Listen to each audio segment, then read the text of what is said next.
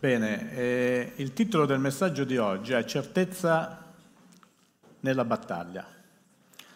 Sapete, sono partito, abbiamo qua il papà di Elisa, non ci siamo ancora salutati, il mio cuore è con te. Sono partito e sono passato a salutare Elisa alla camera mortuaria, sono andato in vacanza, sono tornato e sono andato a salutare Stefania e chiaramente questo fa pensare come la vita no? sia, sia una battaglia, sia un percorso che non sappiamo cosa ci riserva esattamente. Noi sappiamo qual è il nostro futuro se siamo in Cristo, ma cosa ci riserva la vita quotidianamente? Non lo sappiamo perché non so se avete saputo quanti conoscono Sara Froio, che è stata qui un, noi, da noi per un tempo, e la figlia del pastore Giovannini, 51 anni mentre era sul pulpito, lo dava al Signore, ha avuto un'emorragia cerebrale e non c'è stato più niente da fare. Cioè, era su un pulpito a lodare Dio, quindi noi non sappiamo che cosa ci riserva la vita. Ecco perché io credo che sia importante vivere, come dice la scrittura stessa, ogni giorno come se fosse l'ultimo. Quindi cercare di essere in pace con tutti, cercare di non avere pendenze, cercare di, di avere una vita allineata con quella che è la volontà di Dio. E in questi ultimi tempi ci sono tante battaglie. In questo anno della fiducia, Dio forse ci aveva avvisato, abbiamo affrontato tante battaglie insieme, abbiamo combattuto, chi più, chi meno è stato provato. Ci sono stati dei vincitori, ci sono ancora dei vincitori ci sono risposte che non sono andate esattamente come avremmo pensato, come avremmo voluto, però sappiamo che siamo nelle mani di Dio, che Dio è il nostro Signore, è il nostro Salvatore e che Lui sta guidando la nostra vita e dobbiamo accettare quello che Lui è in serbo per noi e non conosciamo il nostro domani esattamente, se non quello futuro, quello che sarà eterno. Ma dobbiamo continuare a combattere valorosamente la battaglia della vita e combatterla con tutte le nostre forze fino a che non eh, otteniamo la vittoria, la vittoria finale. È importante avere delle certezze durante questa battaglia, è importante anche che queste certezze che ci dà la parola di Dio siano sviluppate in noi, che possano maturare in noi, affinché noi possiamo svolgere il compito per il quale Dio ci ha affidato e ci tiene su questa terra. E mentre meditavo questo versetto, prima Timoteo 1, 18, 19, mi sono venute davanti tante cose. Vedete, qua Paolo sta parlando al suo figlio spirituale. Mi piace perché eh, io credo che ci sono, soprattutto in Italia, pochi padri, eh, ma anche pochi figli, onestamente perché eh, io posso fare da padre se qualcuno mi vuole essere figlio, ma se eh, tu vuoi un padre ma non vuoi fare il figlio, non sto parlando di quelli naturali chiaramente, sto parlando di quelli spirituali. È difficile poter insegnare qualcosa a qualcuno se questo vuole comunque fare quello che vuole. Ma qua Paolo parla a suo figlio spirituale e dice, ti affido questo incarico. Timoteo, figlio mio, in armonia con le profezie che sono state in precedenza fatte a tuo riguardo, perché tu combatta in virtù di esse la buona battaglia. C'è una buona battaglia da combattere. Conservando la fede e una buona coscienza, guardate qua, alla quale alcuni hanno rinunciato e così hanno fatto naufragio quanto alla fede.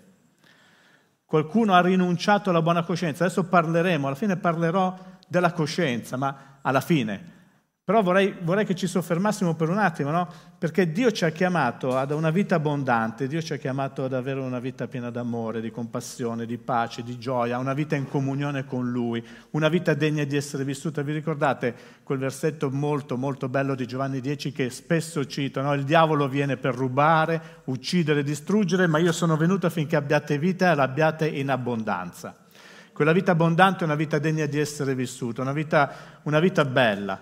Eppure noi che dovremmo essere portatori di vite belle, siamo i primi a essere portatori di vite disperate, di vite sciagattate, di vite che, che, non portano la luce di Cristo, di vite che non hanno l'immagine di Cristo perché la nostra faccia non risplende. La mia faccia spesso non risplende, le preoccupazioni, le insidie, i dolori non mi fanno essere quello che Dio vuole che io sia. E ci sono molti, se io vi guardo nel volto, mi dispiace che non stiamo emanando la luce di Cristo.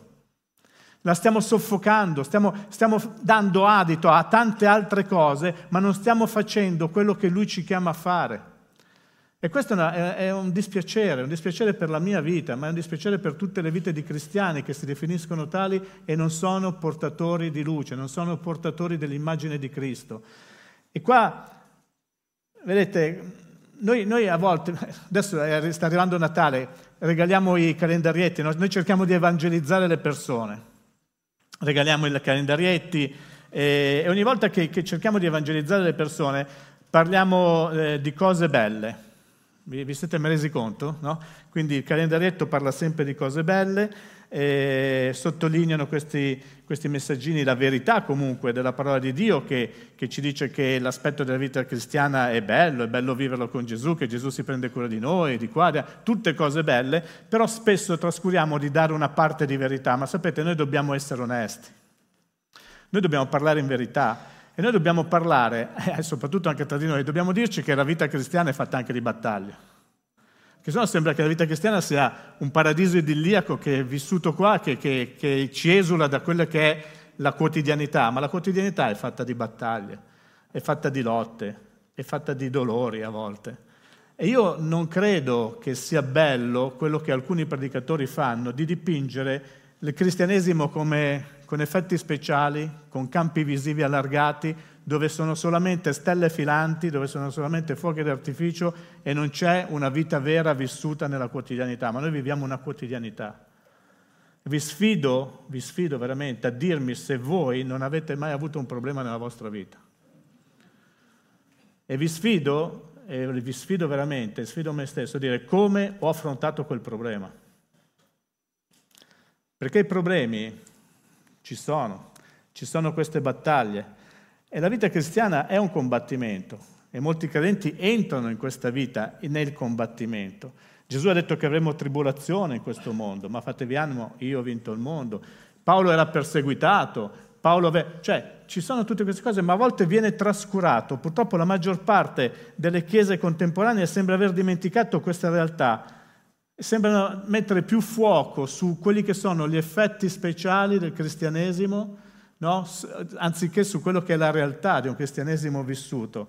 Molti parlano di una fede semplicistica e di una grazia a buon mercato. La grazia è sicuramente grazia a buon mercato perché l'ha, fatta, l'ha pagato tutto Gesù, però non è che possiamo sminuire la grazia come se non fosse qualcosa di importante, di prezioso, che Dio ci ha donato, ci ha dato, ci ha omaggiato. Dobbiamo viverla e dobbiamo viverla con tutto noi stessi. A volte ci sono anche quelli che invece ingrandiscono i problemi, no? I cristiani che hanno un problema e che diventa il problema di tutti, il problema che viene ingigantito. E le piccole seccature temporanee della vita quotidiana le ingrandiscono tanto da farle sembrare eh, cose di proporzioni epiche, un po' come i, i militari, no? i soldati che in mezzo a una battaglia, in mezzo a un conflitto a fuoco, si preoccupano della divisa sporca. Cioè, voi, voi, immaginate, perché a volte succede questo, no? in mezzo a tante, noi ci preoccupiamo delle cose che sono veramente banali, e invece di concentrarci sulle cose che contano, su quelle che veramente hanno un effetto eterno sulla nostra esistenza. E l'Apostolo Paolo qua sta dicendo a Timoteo, ti affido questo incarico. Qual era l'incarico che gli stava affidando? Era l'incarico di predicare il Vangelo, era il Vangelo stesso, era quel bene prezioso e importante che, che gli, dava, gli, stava dando. No? Vi ricordate quando Paolo dice a Timoteo le cose che ho udito da me? Affidale a uomini fedeli in grado e capaci di affidarle anche a altri. No? Noi dobbiamo continuare a progredire, a avanzare e a fare in modo che quel deposito, che quella ricchezza, che quel messaggio non muoia mai, ma possa essere tramandato di valore in valore, di gloria in gloria attraverso le generazioni future. Ecco perché è importante equipaggiare le generazioni giovani che possono essere quelle che ci garantiscono il futuro. Ecco perché è importante che ognuno di noi sappia esattamente la posizione da occupare, chi è in Cristo, cosa deve fare e cosa deve rappresentare. E questa battaglia richiede soldati ben equipaggiati, ben allenati e ben consacrati. Paolo scrisse a Timoteo, io credo in questo momento, perché Timoteo stava titubando sulla sua chiamata, aveva delle perplessità. Perché? Perché stava curando una chiesa difficile, stava curando una chiesa, la chiesa di Efeso, e c'erano tante controversie dentro quella chiesa. E Timoteo probabilmente stava pensando addirittura di mollare. Allora Paolo gli scrive qualche cosa, dice, io ti affido questo incarico in armonia con le profezie che ti sono state date, perché Timoteo aveva ricevuto delle parole, vi ricordate? No? E quindi quelle parole dovevano portare frutto nella vita di Timoteo, ma probabilmente Timoteo era scoraggiato. Perché? Perché non è facile, non è facile, ripeto, non è facile essere pastore di una chiesa. Non è facile ascoltare le lamentele di centinaia di persone, non è facile curare tutti, non è facile. Ecco perché c'è bisogno di tutti. E Timoteo sta dimostrando di avere delle perplessità, di avere delle lacune, di avere delle difficoltà. Allora Paolo gli ricorda qualche cosa, lo vuole rinforzare, lo vuole rafforzare nella sua chiamata. E gli dice, io ti affido questo incarico affinché tu possa combattere in virtù de, di essere la buona battaglia, perché c'è una buona battaglia che ogni ministro sano deve combattere, c'è una buona battaglia, una buona battaglia che ogni ministro sano deve affrontare quotidianamente affinché la Chiesa possa continuare a crescere, affinché possa essere conservata nell'unità e nella fede. Ci sono grandissimi pericoli oggi i segni ci sono, se, se, andate a guardare in giro per il mondo ci sono un sacco di segni che ci stanno parlando che il mondo viene messo sottosopra. L'ultimo terremoto in Marocco, non so se lo avete ascoltato, ma non solamente quello, ci sono delle inondazioni in giro per il mondo che stanno creando centinaia e centinaia di morti, interi villaggi, intere città sommerse dall'acqua. Non so se avete queste notizie, iscrivetevi ai canali stranieri che le mandano in onda queste notizie.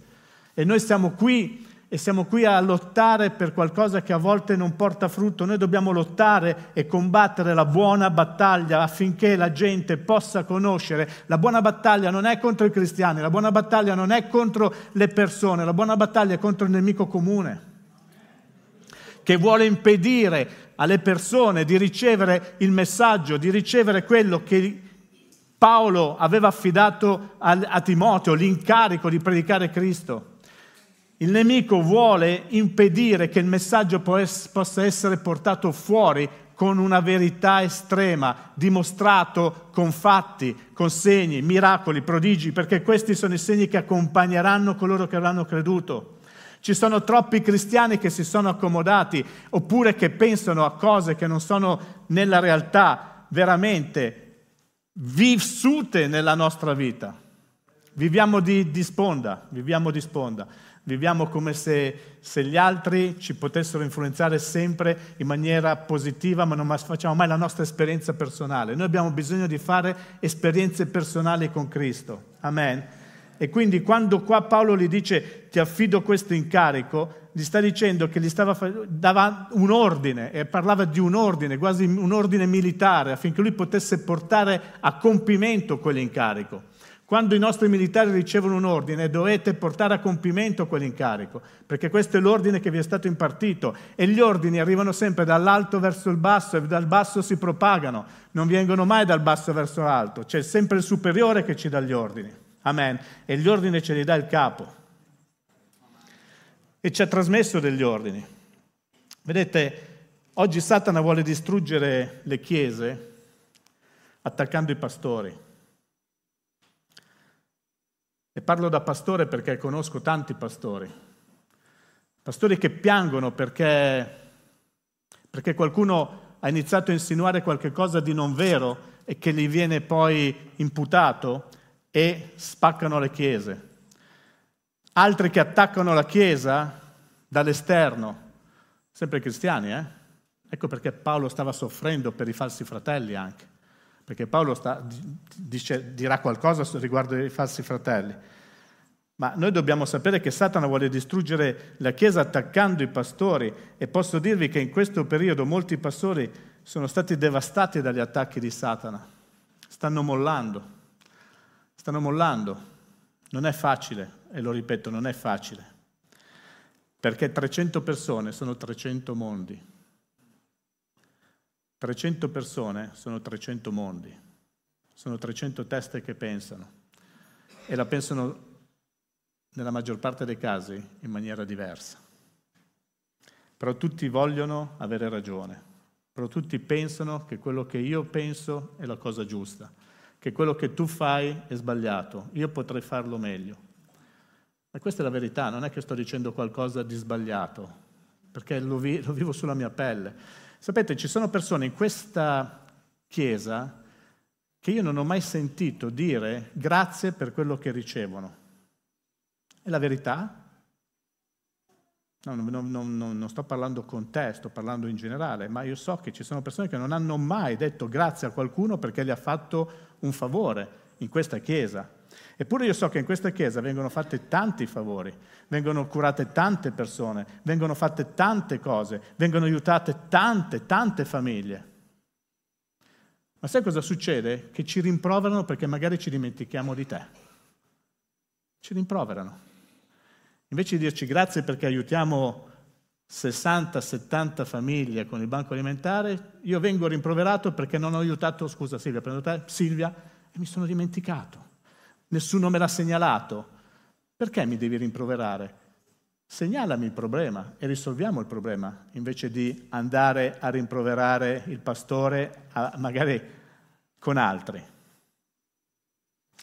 Oggi Dio mi ha detto parla dal cuore, il pastorezzo mi ha detto vacci piano.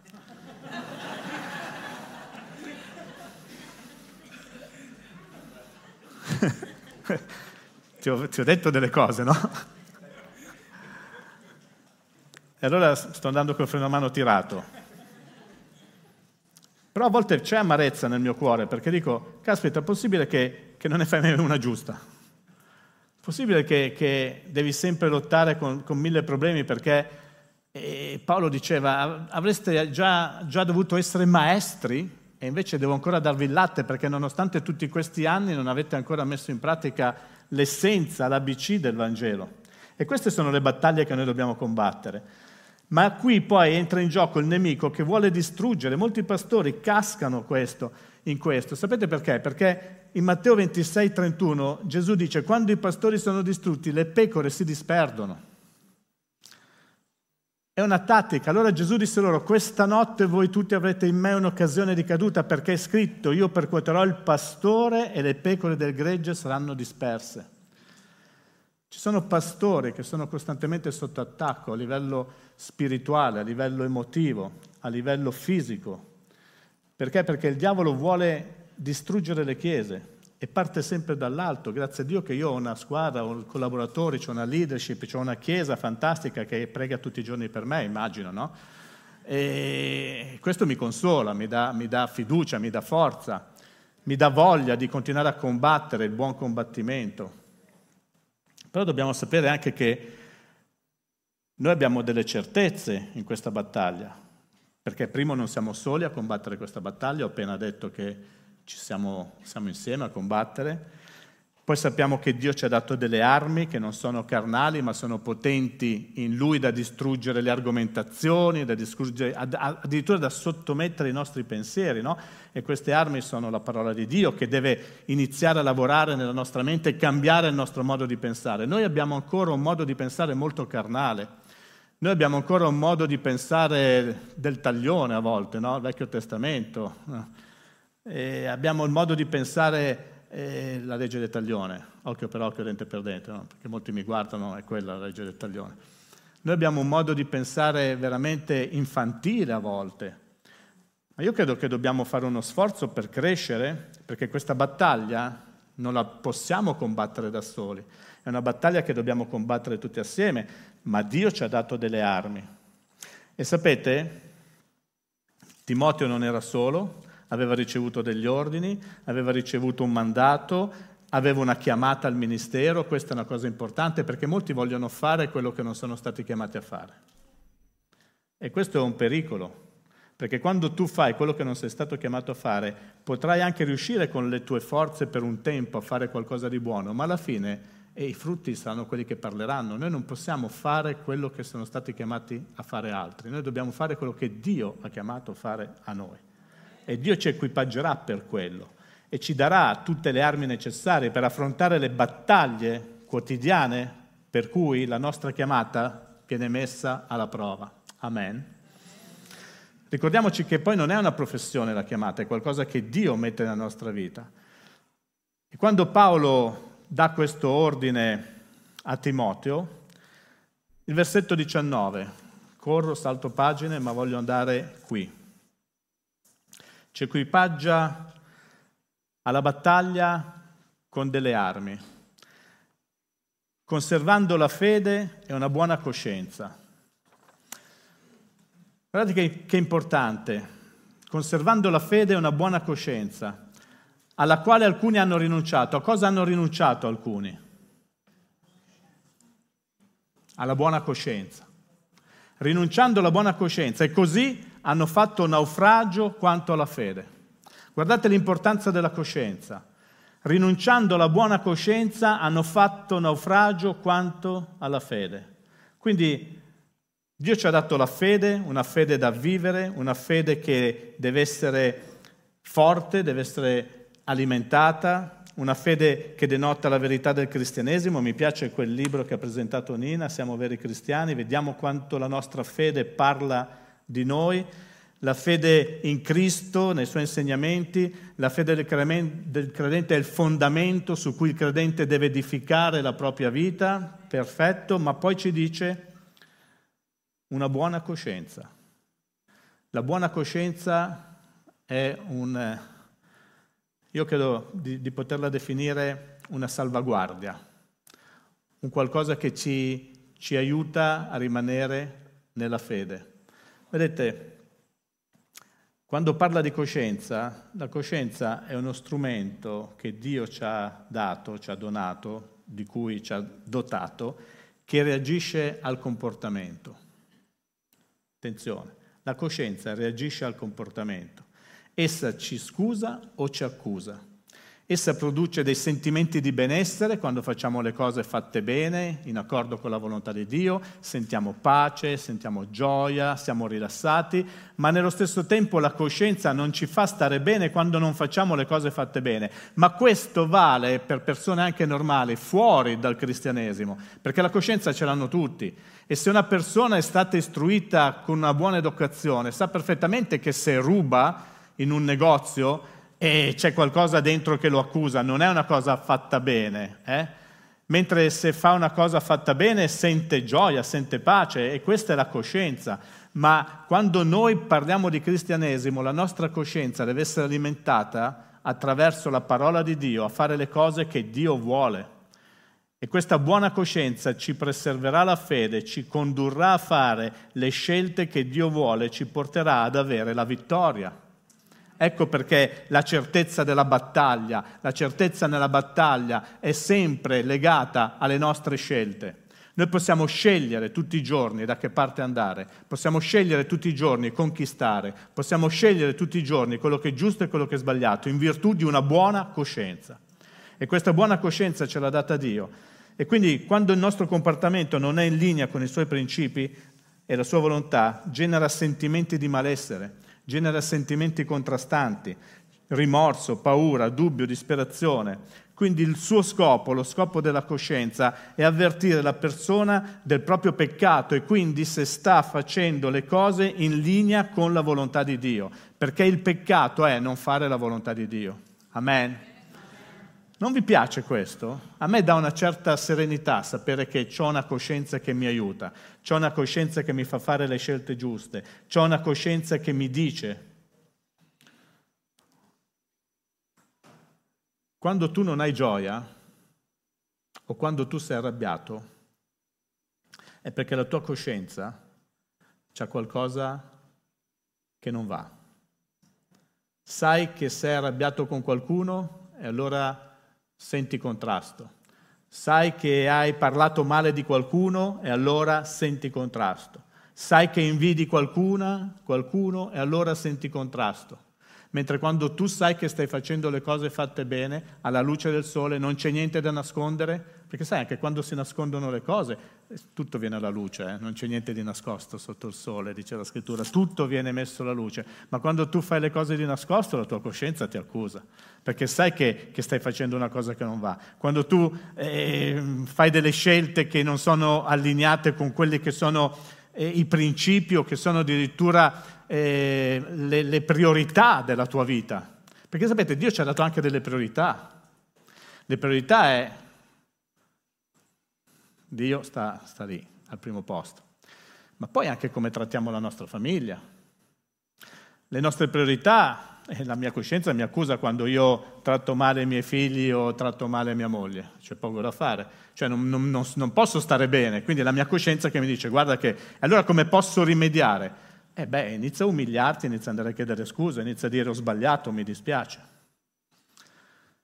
E la tua coscienza non può stare in silenzio se se tu ce l'hai con qualcuno. Cioè, cristianamente parlando, come può una coscienza lasciarti in pace se tu ce l'hai con qualcuno? E la Bibbia ci dice che non dobbiamo avere niente con nessuno, addirittura dovremmo fare la Santa Cena e prima di fare la Santa Cena dovremmo metterci a posto con quelli che non sono eh, in accordo con noi o che, con i quali pensiamo che ci abbiano ferito. Questo dice la Bibbia, non fate la Santa Cena, non fatela se non siete a posto, perché poi la Bibbia ce lo dice, no? Per questo motivo molti soffrono. Dio non vuole far soffrire nessuno, ci avvisa quindi, no? Chiediamo perdono. La coscienza è qualcosa di importante che deve essere però sviluppata, alimentata e deve essere portata a maturazione, istruita in base al contesto in cui si vive. La coscienza va istruita, perché la coscienza a volte si può cauterizzare, tu puoi annullare la tua coscienza, non senti più il senso di colpa. Io anni, anni, anni, anni, anni, anni, anni, anni, anni, fa, c'era un ragazzo con il, quale, con il quale avevo un buon rapporto in chiesa e io sono interista e lui era interista, quindi avevamo proprio un buonissimo rapporto. No, no, è, una, è, no, è verità, eh? verità. A un certo punto lui si fa la tessera dell'Inter e quindi la domenica, siccome alle tre all'epoca iniziavamo le partite, iniziava a saltare una domenica sì, una domenica no, perché doveva andare allo stadio. Una domenica sì, una domenica no, ma e gli andava bene, no? Poi siccome si è abituato a questo tram tram, ha iniziato a seguire l'Inter anche in trasferta. E quindi non solo saltava una domenica sì, una domenica, saltava tutte le domeniche. Saltando tutte le domeniche, venendo solamente durante la settimana, la settimana iniziava a diventare pesante. E poi l'Inter giocava anche in Coppa, e quindi dovevamo andare a vederlo in Coppa. Beh, morale della favola, questo ragazzo si è perso, almeno non è più venuto in chiesa, non l'ho più visto, non so più niente di lui. Poi ti dirò il nome, Monica, perché tu lo conosci bene. Non so più niente di lui. Cosa vuol dire? Che la sua coscienza si era cauterizzata, si era così tanto abituata a non fare le cose di Dio, ma fare le cose del mondo, che non interessava più non venire in chiesa, non avere comunione con i fratelli, non interessava più perché ormai non era più accusato. Perché? Perché non era più alimentata quella coscienza da quelle che sono le armi che Dio ci ha fornito. E quando noi non alimentiamo la nostra coscienza con le armi che Dio ci ha fornito, inizieremo a sentire sempre meno senso di colpa facendo le cose sbagliate. E fare la cosa sbagliata diventerà la cosa normale. Essere arrabbiato con una persona che ti ha offeso diventerà normale, Finché questa persona non verrà a chiedermi scusa, sarà, sarà, così, ma dove è scritto che deve essere così? Sei tu che puoi andare da lui e chiarire la questione, o no? Anzi, questo è un insegnamento che Gesù ci dice, se tu sai che un fratello ce l'ha con te, vai. Se tu sai che, che, che, che Luana ce l'ha con me, io devo andare da Luana, non devo aspettare che Luana venga da me a dirmi ce l'ho con te. Può anche succedere, grazie a Dio quando succede, ma però devo andare io da Luana a dirgli, Luana, ma hai qualche problema? Perché ti vedo scostante, non mi scrivi più le lettere, non mi apri più l'ufficio, non mi accendi più l'aria condizionata, non mi fai più la contabilità. Luana, c'è qualche problema? Perché cambio segretaria, no? Perché... Eh, si può fare così, eh? E quindi la coscienza è come un bambino che esiste, ma se non viene nutrito, istruito riguardo a ciò che deve fare, non cresce e rimane immaturo. Avete colto? Questa l'ho scritta perché è come un bambino che esiste, ma se non viene nutrito o istruito riguardo a ciò che deve fare, non cresce e rimane immaturo. Quindi la coscienza può essere sviluppata e può essere anche corrotta in base al contesto e all'istruzione che noi gli diamo. Si può fare in modo che questa coscienza possa essere sensibile. Ci sono persone che hanno una coscienza molto sensibile. Ogni persona deve sapere con che tipo di coscienza ha a che fare, perché sa chi è se stesso. Io so chi sono. Ci sono persone molto sensibili, che hanno una coscienza molto sensibile. Ci sono persone con una coscienza meno sensibile, però posso dirvi, la coscienza è un grande sistema di allarme. La coscienza rappresenta un po' quello che il dolore rappresenta per il corpo, lo rappresenta per l'anima. Quando il dolore attacca il nostro corpo, il nostro corpo va in attenzione perché c'è dolore. Se ho un dolore c'è un problema. E quando la mia coscienza mi fa sentire rimorsi, sensi di colpa, non mi fa sentire a mio agio, quindi disagio, quando mi fa sentire male, quindi questo mi dice che la mia anima sta soffrendo perché non sto facendo le cose giuste. È importante fare le cose giuste davanti a Dio. È importante onorare Dio, è importante onorare i fratelli, è importante fare le scelte giuste. Se uno pensa di poter vivere una vita doppia, una vita ambigua, non può vivere una vita cristiana. Perché la vita cristiana è una vita lineare, molto lineare. È una vita che dice così è e così si fa, perché questi sono gli insegnamenti di Cristo. Quindi oggi dobbiamo prendere coscienza che dobbiamo avere delle certezze nella nostra battaglia affinché possiamo conservare la fede, affinché possiamo continuare questa buona battaglia, sapendo che non siamo soli, sapendo che la nostra coscienza ci aiuta e non dobbiamo far finta di niente, perché se noi abbiamo rinunciato a questo possiamo fare naufragio nella fede, ma sapendo anche e soprattutto una cosa molto bella che mi ha regalato Nina, Esodo 14, 14.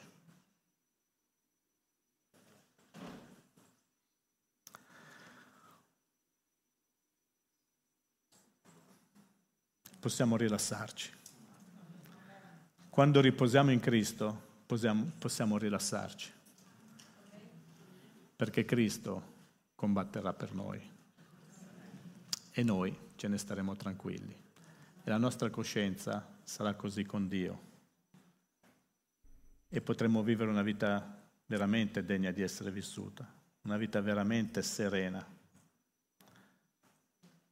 Io vi guardo siete meravigliosi, però qualcuno ha la faccia tirata. È come se tu fossi arrabbiato con qualcun altro, è come se tu fossi arrabbiato magari con te stesso.